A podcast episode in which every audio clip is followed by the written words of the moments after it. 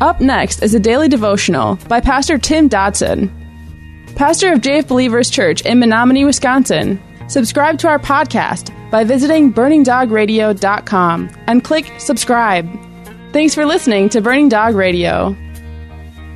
The Gospel of Mark, chapter 15.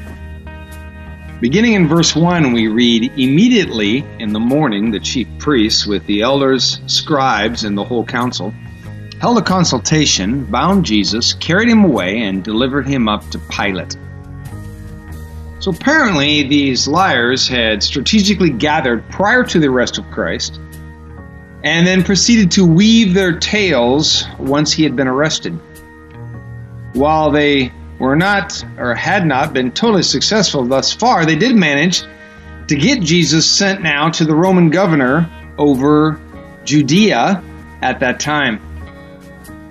The writers of the Gospels give us a mouse in the corner view, if you will, of the private but profound meeting between our Lord and one now famous Pilate. His participation in this whole scene is as divinely orchestrated as that of Jesus. Verse 2 we read Pilate asked him, Are you the king of the Jews? And he answered, So you say. Now, how did Pilate ask this question? Where was the emphasis? We don't have his tone of voice, so we don't know for sure. But as Pilate looked around, he definitely would have saw one, no revolutionary desires in the eyes or the voice of this Jesus. Also, he would have seen a demeanor of humility and of meekness. He would have saw that Jesus stood before him with no friends and no followers, no army. And just a man with the clothing of a poor carpenter and the trappings of a peasant. Are you the king of the Jews? Essentially, Jesus says, Yes, I know it's hard to believe, but millions will follow you, Pilate, with the same incredulous doubt but whether you believe it or not, whether they believe or not, whether I fit the profile of an earthly king or not, I am the real thing. I'm it.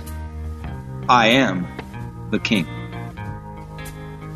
As incredulous as it might have been for this Pilate, Jesus would now call himself king.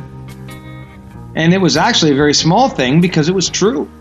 But you need to know for the Roman powers, the statement Jesus effectively made here was treason. And that is exactly what the chief priests wanted to hear. Verse 3 The chief priests accused him of many things.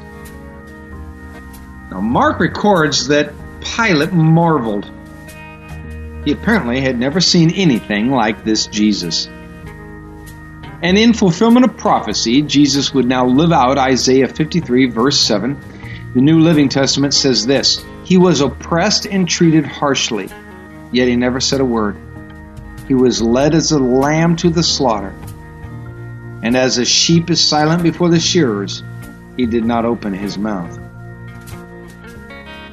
John tells us even more in his gospel. He records that Pilate was actually afraid where you see Pilate was now in a very difficult position. And you can read about that in John 19, verses 8 through 16. In chapter 8 of the book of John, we read more of this dialogue. It says, Pilate therefore said to him, Are you a king then? And Jesus answered, You say that I am a king. For this reason I have been born, and for this reason I have come into the world, that I should testify to the truth. Everyone who is of the truth listens to my voice. And Pilate said to him, What is truth? When he had said this, he went out again to the Jews and said to them, I find no basis for a charge against him. Even Pilate's wife warned him not to have anything to do with Jesus, for she said she had suffered much, quote unquote, because of a dream concerning him. And you can read about that in Matthew 27, verse 19. Verse 4 Pilate again asked him, Have you no answer? See how many things they testify against you. But Jesus made no further answer, so that Pilate marveled. Church history has carried forth a legend that Pilate eventually became a Christian. Now, we don't know the truth of such, not on this side of eternity anyway. But Pilate definitely had his day. It was, like for all of us, his moment of decision. Throughout the ages, men have cried lies. I mean, the mass of mankind has denied Jesus' deity. But if his claim of deity was false, why wouldn't he have herein moved to free himself? I mean, with a little verbal effort, Jesus might have easily walked away that day. But a little defense on his part, you know, perhaps he could have put all this behind him, but he did not. Verse 6 says, Now at the feast, he, uh, Pilate that is, used to release to them one prisoner, whomever they ask of him. There was one called Barabbas bound with his fellow insurgents, men who in the insurrection had committed murder. The multitude, crying aloud, began to ask him to do as he always did for them, and Pilate answered, saying, Do you want me to release to you the king of the Jews? For he perceived the envy of the chief priests had delivered him up. But the chief priests stirred up the multitude that he should release Barabbas to them instead. Now, in reading this, we definitely get the idea that Pilate was having some second thoughts about all of it. Putting together all the gospel accounts of this historic meeting, and what you have here is a picture of one nervous ruler.